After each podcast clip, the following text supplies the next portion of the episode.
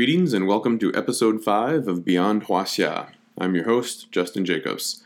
Today, our topic is Confucius and the Analects, the text that he is uh, presumed by historians to have been uh, not the author, um, but the main subject, uh, a text that was believed to have been written by people who were uh, followed him, were his adherents, um, in which the sayings of Confucius are recorded for posterity.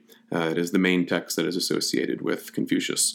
Now, let's begin talking about Confucius the man uh, before we move into Confucius the institution, and then we'll actually talk about the text that bears, well, it doesn't bear his name, uh, but which he is most closely associated with. Uh, Confucius the man, uh, the Chinese word for it, Kongzi, uh, again, that's the 20th century um, Northern Standard Mandarin Chinese pronunciation of his name. Um, we'll talk a little bit later about why Confucius is one of only two of the ancient philosophers to have his name Latinized. Um, you know, we don't refer to him by the way that the Chinese refer to him as Kongzi. We call him Confucius. Uh, Mencius is the other, and we'll talk about why only those two have a Latinized version of their name a bit later. Um, but Confucius the man we can actually deal with fairly quickly. We know very little about Confucius the man other than the fact that he did exist. Well, that's something when you're talking about the 6th century BC. Uh, it is nice to know that someone actually existed. Now, the reason I emphasize that is because other people uh, who are imagined to have existed and are associated with very important texts. Um, histori- most historians don't really believe that they did exist. You may have heard of the name Lao Tzu, is often associated with Taoism. Um, Lao Tzu probably is not a historical figure. Uh, same goes for Sun Tzu, the author of the uh, Art of War, uh, very popular uh, manual that uh, you know you'll find again in the New Age section of bookstores, and is often sort of used by corporate managers as uh, strategies for how to expand your business, take over rivals, and you know this sort of thing. Um, Sun Tzu probably didn't exist either. The Yellow Emperor didn't exist. These are fictional legendary people uh, that are invented in order to give uh, weight and substance and a reputation to texts that otherwise would not have that or ideas that otherwise would not seem so important if their name wasn't associated with it. So Confucius, you know, we do have dates that we think are fairly reliable for him, uh, 555 to 479 BC. Um, that's a fairly long lifespan for the 6th century BC, uh, but basically middle of 6th century to the beginning of the 5th century BC. Okay, uh, he lived in the state of Lu in what is now present day Shandong, a little bit southeast of Beijing, if you're thinking about uh, the geography of China today. Um, what were his social origins? Well, this is very important. Okay, far more than the actual specific details of his life, of which we know very little. We know what his economic uh, social class was. He is what we refer to in Chinese today as the class of Shi. S H I is how you write this down in modern day romanization, and it's pronounced like the English word sure. You know, like, hey, yeah, sure, I'll go. Um, the sure. All right, you, this word usually gets translated as uh, knight, a scholar, um, and eventually, gentleman is a word that is often used to translate it. In the very beginning, a Shi um, really is like the equivalent of a knight in European, European medieval history. Okay, and they often had uh, a battlefield component to their identity. They would be asked to go out into battle and fight one on one with a noble from a rival state. Um, as time goes on, uh, men like Confucius and many of the other philosophers, they'll sort of give a more scholarly aspect to the identity, the professional identity of the Shi. What you need to know about the Shi is that they are descended from Zhou nobility. Remember the Zhou dynasty, most important, earliest charter state in East Asian uh, history, uh, the definition, the origin point of Huaxia civilization. They are descended from the aristocratic elite of Zhou nobility, so they can claim an august ancestry, but they're not really among the active elite anymore. All right, they're the third cousin or grandson on, you know, fifth removed on the line of the family that didn't inherit all the wealth and power. And as generations pass, they can still say, I have a prestigious lineage. My great great great grandpappy was someone really important, uh, but that great great great great grandpappy had 50 kids, and then they had, each had 50 kids. Um, and by the time five generations have passed, it's but a distant memory, and you are well outside the corridors of wealth and power in, in your family. However, you can't claim the economic and political privileges of your illustrious ancestors anymore, but you still you still maintain the psychological trappings, the ideological worldview, and material aspirations of the true Zhou elites. All right, but now you're sort of living in a state in which you're always in danger of uh, falling into poverty. Okay, you think of yourself as a superior man who deserves better than the economic state that you've been brought to. Okay? Um, but you don't really have the inherited wealth anymore or titles that can actually put substance behind that aspiration. All right, so we can think of the Shi as a downwardly mobile aristocratic class. Okay, what are the implications of this? They have to work. They need to make a living. They cannot just count on an inheritance or, you know, the the proceeds of investments of the family or the rent that comes from owning the field, you know, agricultural fields or a tax base. All right? They need to make a living somehow or they will fall into poverty. But the fact that they subscribe to the psychological, ideological world of the aristocrats, the educated elites, means that they are not about to engage in dirty work. All right, they're not going to get their hands dirty. They're not about to say, hey, you know what? We're down on our luck now. We need to revive our family fortunes. I'm going to suck it up, go out into the fields, and you know become a prosperous farmer, and maybe you know we'll eventually strike it rich again. No, no, no, no. They're not getting their hands dirty. Okay? What they will do is they will attempt to sell their only remaining commodity that has value education. Okay? They have access to education. Their ancestors were educated. They, they can move about. They can get an audience with educated elites, the people who have wealth and power.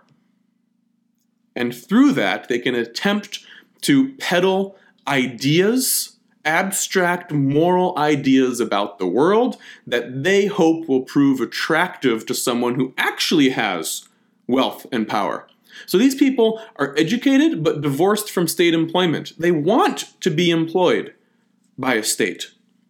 So, what sort of ideas do they come up with? What sort of program, ideological program, do they peddle? Well, they create and codify ideas about a golden age in the distant past.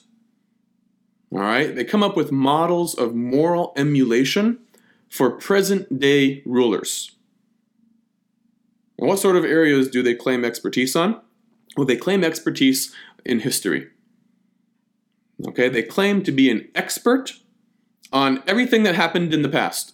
Both things that are historically verifiable, they could actually pull out records on bamboo slips and say, look, we know this happened because it says so right here. And things that we would today regard as legendary. They had no written proof they had no hard evidence that this stuff actually happened or existed, but it was widely believed to have happened. It was written about, uh, you know, was, there were oral stories circulating about this in apocryphal, uh, apocryphal form to our ears today, uh, but they had memorized these things. Okay? In their minds was memorized all extant literature, oral stories about history, how the world that we live in came to be.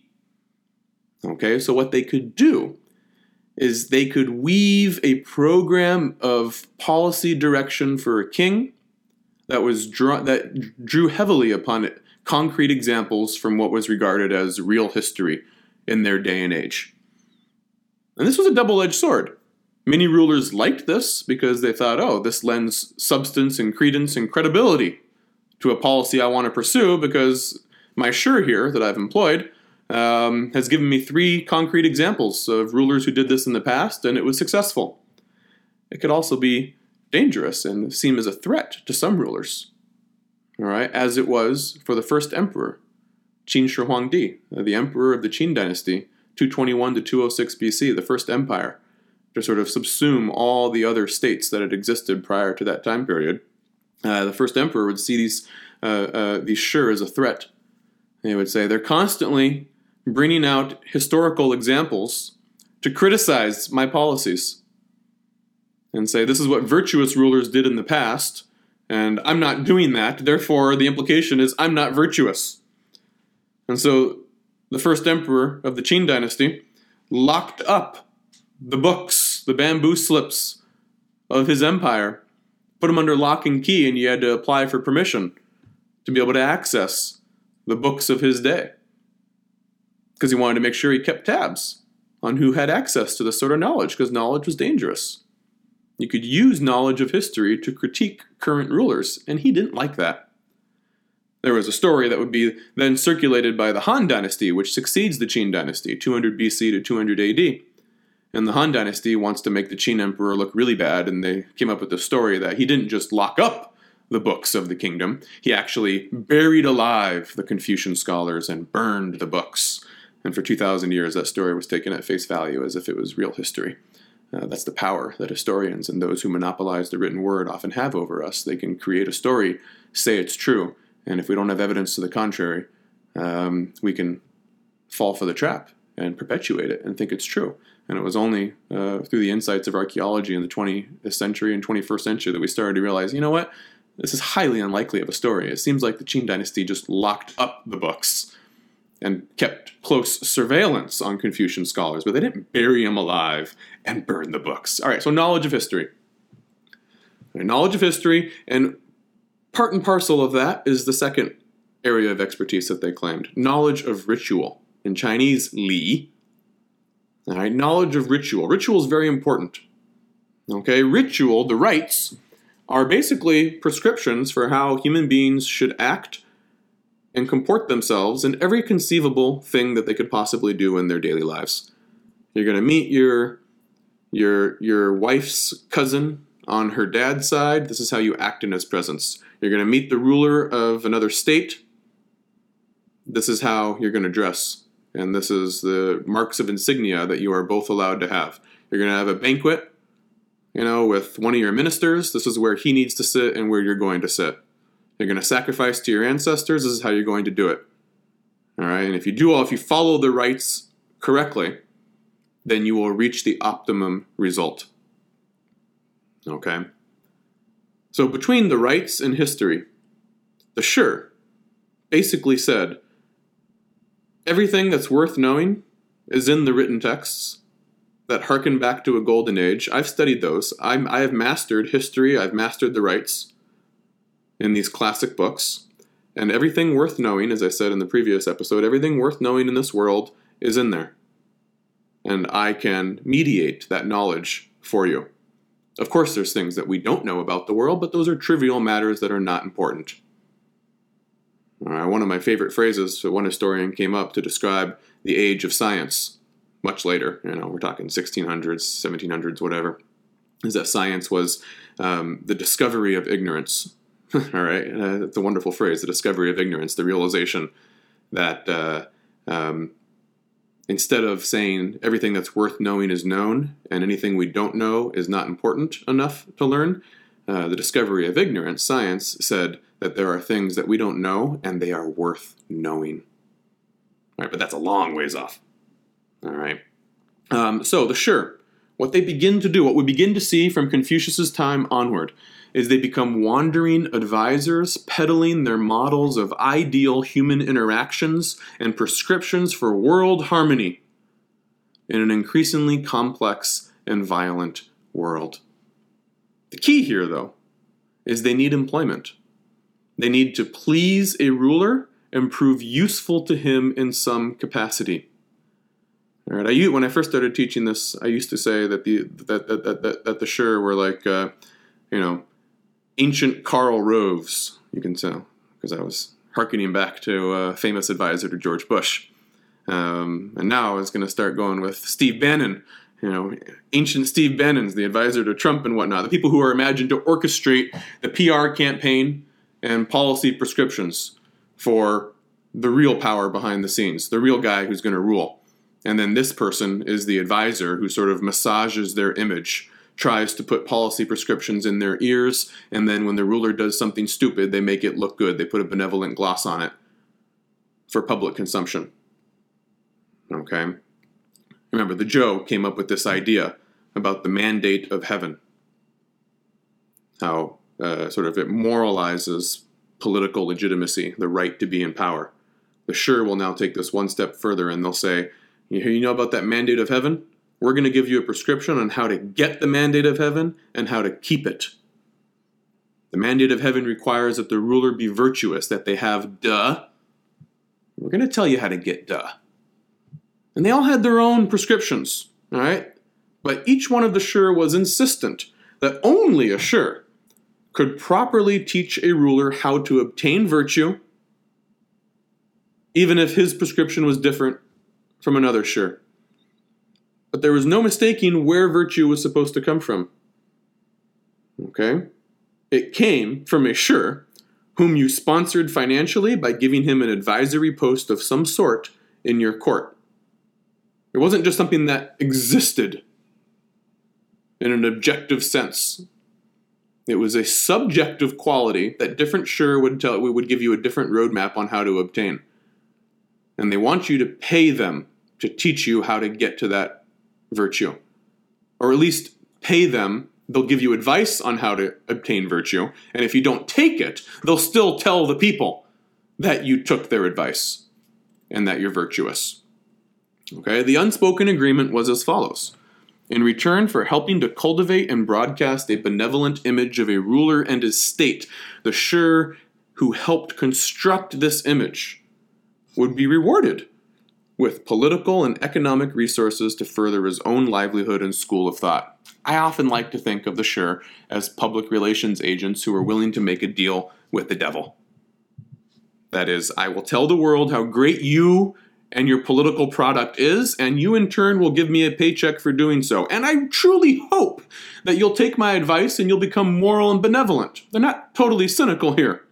But if you don't, they're still going to take your paycheck and they're still going to try to project a benevolent image of you to the to, to the rest of the world. All right, they're like a publicist for an oil company who has an oil spill, you know, or something like Exxon. I've got them already revealing my age, giving examples from the 1980s. Uh, what's a odious company that needs a good PR campaign? Uh, Enron. All right, that's more to our generation. Uh, it's sad when you teach for a while. I haven't even been teaching that long, and already I find that all my cultural references uh, historical references are the things that my students don't even really understand. Uh, I used to make references to Seinfeld, and I realized they don't have a clue what I'm saying, do they? They've never seen Seinfeld. Uh, oh man, I'm getting old. Um, Mencius came to precisely this conclusion, okay? That he was being used he came to the belated realization, he admitted this, that a ruler had only employed him in order to convince other rulers and ministers that this was a benevolent ruler. Look at me! I populate my court with moral philosophers who give me no financial recompense or daily practical value. And they tell me how to be a good ruler, so I must be a good ruler, even if I heed none of their advice whatsoever. Mencius was disillusioned at that, to realize, damn, we're getting used. We're tools of oppression. okay, we need to get over this new age, Victorian, modern, nationalistic interpretation of these people as august, eternal sages of ancient wisdom. All right, they're products of their day and age, and their day and age was a precarious age when it seemed as though the civilized state of the Huaxia cultural sphere was on the verge of extinction because it was no longer, by Confucius's day, by the 6th century, it's no longer the Zhou all alone as the preeminent civilized power of the world. All right, for about from about 1000 to 700 BC, the Zhou was pretty much alone in claiming that mantle. All right, there were no other literate states that that followed the rites and prescriptions for civil for civilization equal to the Zhou in power. But remember, the Zhou's real power only lasts for a couple hundred years. By Confucius's day, there are multiple states. Right. I mean, he works for the state of Lu. He doesn't work for the state of Zhou. And eventually, you're going to get into an era we call the Warring States period. You know, roughly 450 BC to 220 BC or so, about a 200 year period, in which you have several hundred states that exist, all crowded in on one another in what is now northern China. We don't even really have southern China at this point, okay? This is the Yellow River to the immediate north and south of the Yellow River, west and east. And we're not even talking about really the south of the Yangtze River, except maybe for one state, the, the state of Chu. All right, and all these states refer to themselves as Huaxia. We are civilized. That's our cultural identity, and we are the, the Zhongguo states, the central states, plural. And these states were afraid. There was anxiety that we're destroying each other. They were all fighting each other, trying to claim the mantle of the protector of the Zhou. And in the meantime, warfare is getting worse and worse and worse. Another way of putting this is that the Zhou state lived in a, a, a created, really, a unipolar world. Only one major civil, self-proclaimed civilized power. There were other people, other states, but the Zhou spoke the loudest, had all the literacy, and was the strongest. Like now, what you're getting by Confucius's age, and it's only going to get worse, is a multipolar world of hundreds of civilized equals, self proclaimed civilized equals, obviously. Other people who are not included in this definition would beg to differ, and they would say, hey, hey, hey, we're civilized. What are you talking about? Hundreds of these civilized states that follow similar rites, similar rituals, read similar texts. Yes, there's a lot of diversity, a lot of variation, but, you know, it's still the Sinitic script and related forms of speech. They're building similar types of architecture and palace and walls. They're sharing the, the book of odes together. The same songs circulate among these states. Okay? Each one of these hundreds of civilized equals is trying to annihilate the other in the guise of moral rectitude.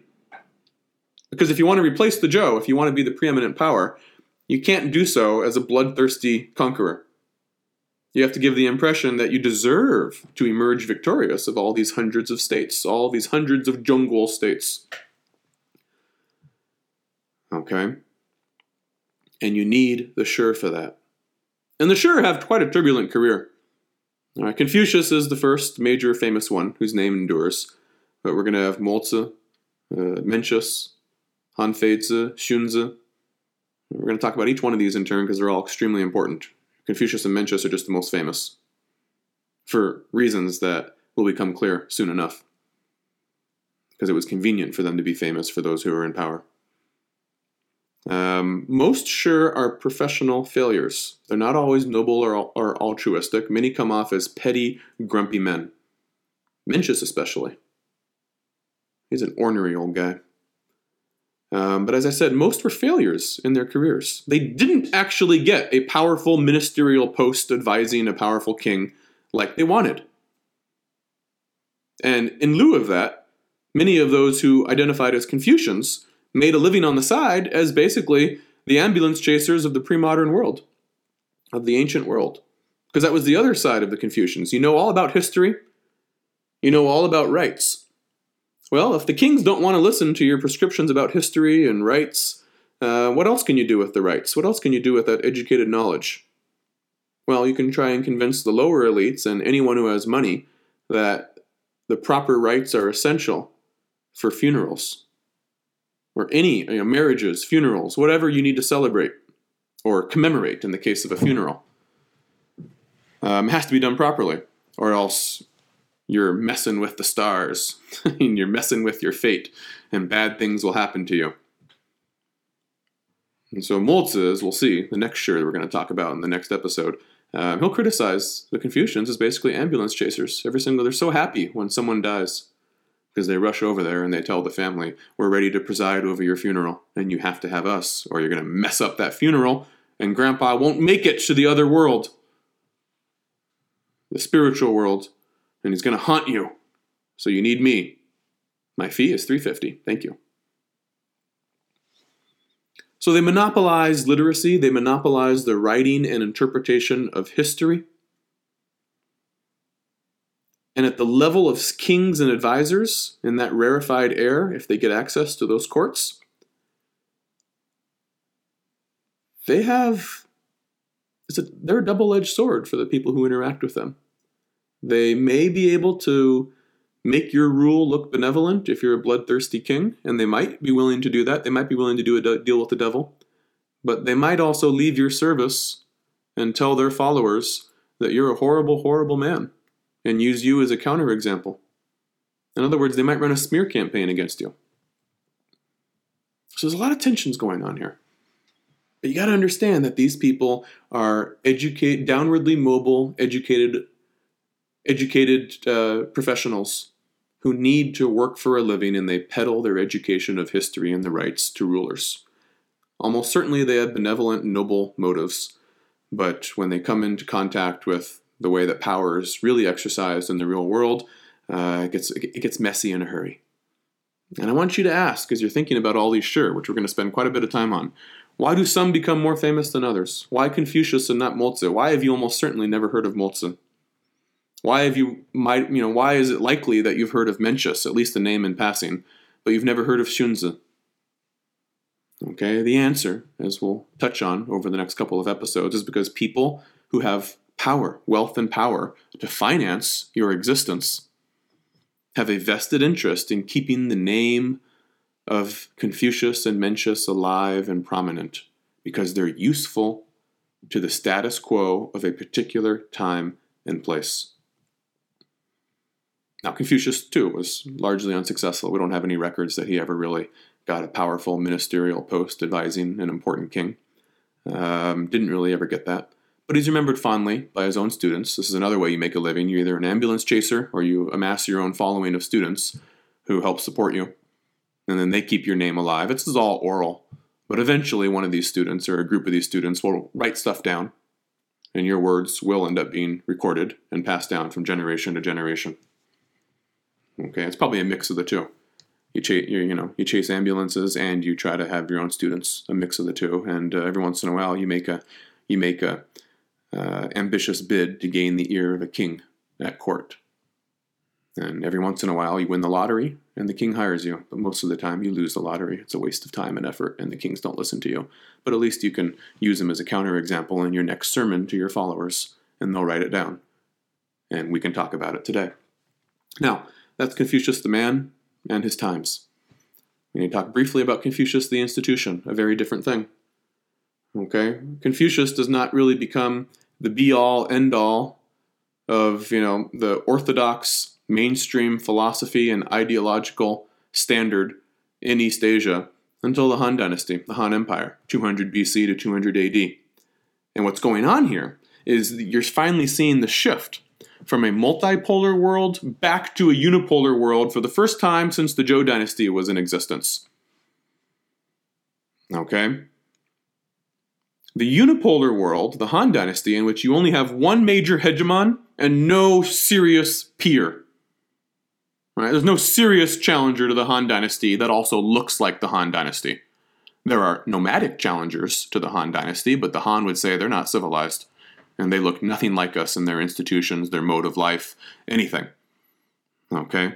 You do not have political peers or equals in this world. You regard yourself as the only major civilized power in the world. That's a unipolar world. By the time of the Han Dynasty, the age of the Shi is over. Okay, we're back to a unipolar world. And this unipolar world wants to have a benevolent public face. It wants an ideology that keeps the world unipolar. In other words, they want to they want to perpetuate the status quo in which there is only the Han dynasty and we're the best. So of course we should never be overthrown. Our dynasty should live forever. One sway, one sway, you know, as long as possible. So they want an ideology that puts a benevolent face on the status quo. And one that doesn't get so specific in its prescriptions that it's easy to say, ooh, there's contradictions everywhere. You're not doing what Confucius said. Uh, in other words, you want something that has vague and ambiguous statements on broadly defined topics. Doesn't get too specific with its prescriptions. Okay? Now, the Han Dynasty will set up their own academies, libraries, institutions that study and house the books, all the classics, all the literary uh, works that were in existence, and they'll sponsor scholars who work there and come up with orthodox interpretations. This is how this tract or text should be interpreted. And Confucius will emerge victorious in this process. Okay? it will be imagined that Confucius had a hand, as I talked about in the first in the previous episode, in editing all of the classics, the Book of Documents, the Book of Odes, the Spring and Autumn Annals, the Book of Rites, the Book of Changes, now all referred to as classic, classics, the classic of documents, the classic of odes, and on and on. And the Confucians then are useful to the Han Dynasty because they basically support, their ideology supports the status quo. Now, I'm being vague here now. I'm being ambiguous. You're like, what the hell is Professor Jacobs talking about? Well, let me give you some specific examples. Let's get into the Analects. All right, let's get into the details of some of the vague, non specific things that Confucius talked about that proved useful to the Han Dynasty that said, hey, this can this guy, this, this guy's ideas will help us entrench our power and reinforce the status quo and give it a benevolent face in a way that some of the other sure, some of the other philosophers that we're going to talk about didn't do. Okay, Xunzi, as we're going to see, will say man is evil. No state's going to hold that up as their official ideology. Yes, we believe man is evil. I don't think so. Our religion might do that. But a state is going to say people are good. And it's our duty to bring that goodness out. Mencius, who is much more famous, not surprisingly, will say, man is good. All right, so what did Confucius say? All right, let's go to the Analects. The Analects is unique among the texts of the Shi that we're going to be looking at in being, uh, it, it, it's not a linear narrative. Okay, there's no there's no consistent story that's being told. There's no consistent authoritative narration or voice of an author. All right, uh, there are many books in the Analects, like chapters, so to speak, um, and they're they're com- they're composed of a collection of individual statements, which are often cryptic and often do not connect from one statement to the next. All right, it's not a clear story with a logical progression.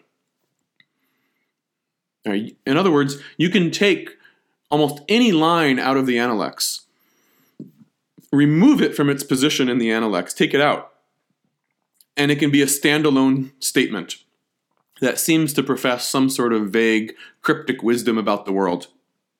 All right, Confu- the Analects are the perfect fortune cookie material. I wouldn't be surprised if the companies that make fortune cookies in American Chinese restaurants if they don't have a copy of the Analects there and they just take every single line of the Analects, put them in a blender, and then pull them out and put them inside fortune cookies. Because a lot of the things that you'll read in the Analects sound like they could, you know, come right out of a, out, out of a fortune cookie, and then you could paste them all back into a book, and the book would still read similar, you know, in a similar way as it currently does, because there is no logical narrative story progression in the Analects.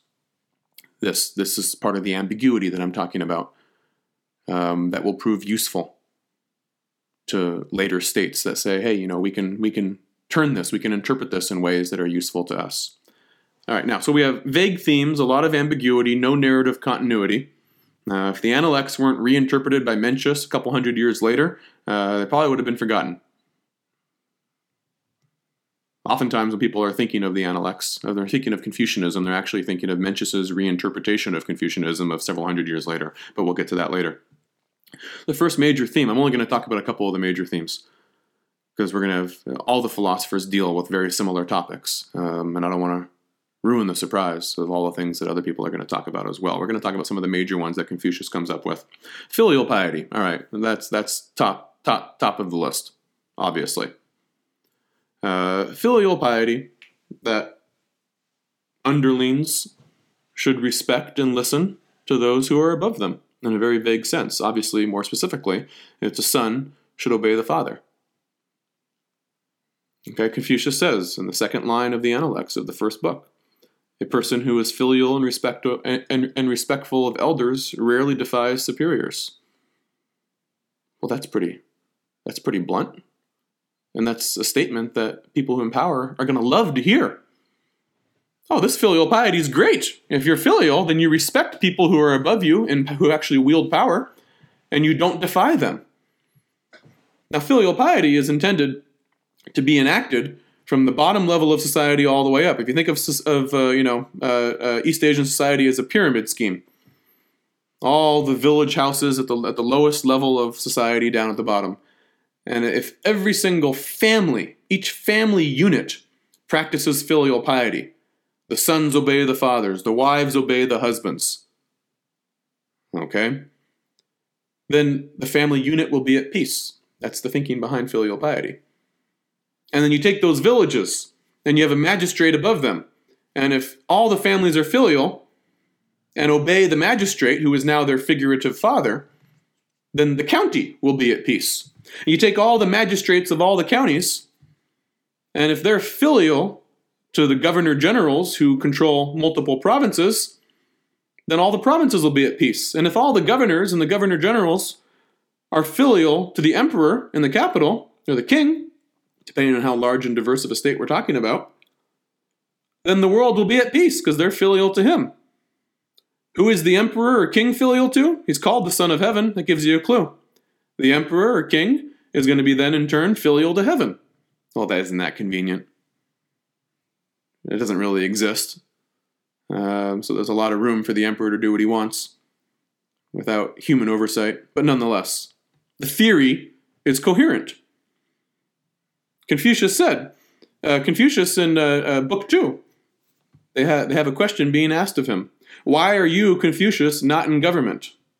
His response Being a filial son and brother is taking part in government. Filial piety is a political program for peace and harmony. On the micro level, it's just a father and his son, a wife and her husband. On the macro level, it's the entire realm and all the families and all the officials and the emperor, each obeying the level of authority above them. Okay, that's the true meaning of filial piety when you think of it in terms of how to run a state. Now you're getting a good sense of why Confucius is very useful to the Han Dynasty, aren't you? It's not because he espouses eternal wisdom that is great for any time and place. It's because it reinforces the status quo and those who already wield power. Of course, you're going to love filial piety, it keeps you in power. If the people truly practice filial piety, there will be no rebellions. So, filial piety is, you know, its importance cannot be overstated. And there would be separate books called the Classic of Filial Piety, things that would evolve from this that in and of themselves would become required reading, sometimes as punishment. I love to talk about court cases from later from later eras of Chinese history in my classes. We don't have court cases that survive from Confucius's day, uh, but we do have ones that survive later. Uh, many come from the Song dynasty or the Qing dynasty or the Ming dynasty. This is after 1000 AD. Um, and we see in one of these court cases that the punishment for an unfilial son, a, a, a father or a mother could take their son to court if he was seen as unfilial. That's how serious and important this was. Because it threatens the very fabric of human society if the family is not it has an unfilial member subverting it with, from within. Um, and an unfilial son. His punishment when he's taken before the district management is to go to the local school every day for a month and read aloud the classic of filial piety. Okay? Now, at the the level of the county, like I said, the magistrate. Well, the way that we've been talking about filial piety, I'm very cynical, right? I'm giving a very cynical view of it, that it reinforces the status quo. Uh, the people who actually espouse and promote the doctrine of filial piety, however, always put the most positive spin on it possible. All right? And so, what we see also in some of these court cases from later on you get the acting official, the magistrates who are in charge of anywhere from 30,000 to a million people in their county. And the way that they interpret disobedience and disorder and uh, illegal activity occurring within their jurisdiction is to say it's my fault. It's my fault if unfilial men exist in my district. And this leads us to another one of the things that Confucius talks about a lot the rectification of names. That to truly be a virtuous person, a virtuous gentleman, or for society to act to, to, to be harmonious and function properly, Everyone has their place, their, their profession, their identity wife, mother, husband, carpenter, king, soldier. And your duty in life is to truly fulfill the spirit of that name. And he says, A father is not a father if he doesn't act like a father. A carpenter is not truly a carpenter if he doesn't do, if he doesn't fulfill the expectations of his profession. A little bit of subversiveness here. A king is not a king if he doesn't act like a king. Mencius will take that farther and explore the possibility that maybe there is actually a strain of Confucianism that can justify rebellion. If a king is not acting like a king, you know, the noble, lofty ideals that a king is supposed to embody, then he can be overthrown because he's not a king. Right, so the acting official who has elite, you know, an immoral district, immoral people in his district, uh, unfilial sons who come and the mothers are complaining, my son doesn't respect me. One official writes down on his court case, I do not deserve to be magistrate if such unfilial men exist in my district. Another one says, The blame is mine when confronted with a lawsuit. I am the leading official in this district, and yet a nearby neighborhood has produced such a rebellious son. Now, does he actually believe this, or is this window dressing designed for his superiors to look at and say, oh, he truly believes in filial piety? Ah, there's no way to know. We're not mind readers. Could be both. But he's following the expectations, the rhetorical expectations of filial piety, and saying, you know what, I have responsibility for unfilial behavior, just like a father is slightly responsible if his son is unfilial. I am responsible as a magistrate if the people of my district are unruly. So, filial piety. Lots of nuance and aspects to this um, that can be interpreted in different ways. The Confucians and the Analects also talk about the process of transformation and the cultivation of a gentleman, the true gentleman, the gentleman who possesses virtue and tries to impart that virtue to other people in the world, usually kings and people who have power, so they so they can then put the world in order. Uh, transportation uh, tra- transformation is a very important concept. It's the idea that we are not fated to be evil or inadequate. Okay? All people, there is a goodness inside that can be brought out to allow you to realize your true potential to fulfill your duties to society and embody the name of your station in life, whatever it may be. See, there's some con- contradictory ideas here of whether or not Confucius subscribes to fatalism or not. On the one hand, he seems to say a lot of things that, that, that, that suggest that you are what you are, you need to do what you are as good as you can do it. And then there's other things that he says that seems to suggest that uh, you can transform yourself into something better. His critics will latch on to the fatalistic aspect to it and say, look, Confucius says that we're all doomed to our station in life and there's no social mobility. But both strains are present in the Analects. Uh, so, if you can become a true gentleman, if you can transform yourself, how do you transform yourself? Through education. Education and the rites are extremely important in this process of it of uh, learning about the uh, of, of, of, becoming a civilized, educated person. And if you can fulfill this transformation, you will become sort of a superman. And there will be a widespread belief that the truly educated man who embodies the teachings of Confucius, is a sort of superhuman agent in this world who can improve the rest of the world simply by virtue of having virtue. He exudes his goodness throughout the world. He has this line in the Analects about how a gentleman can change the world, improve the morals of the people, like the wind beats down the barley. Whoosh, like a magician. He can improve the people's behavior by setting an example himself as a virtuous gentleman. And everyone recognizes this. Everyone is supposed to be able to recognize a truly virtuous person. Confucius says in the first book, line 10, he arrives in a new state and wants to have information about this new state. He does not seek it out. The true gentleman does not seek it out. He simply embodies the virtues of a gentleman. He acts courteous, refined, respectful, observes the rites of how you should act in a different state, and the information comes to him. Because the world recognizes this is a true gentleman who has transformed himself and is doing good in the world. Ritual. The Confucians, if nothing else, they held themselves up as masters of ritual.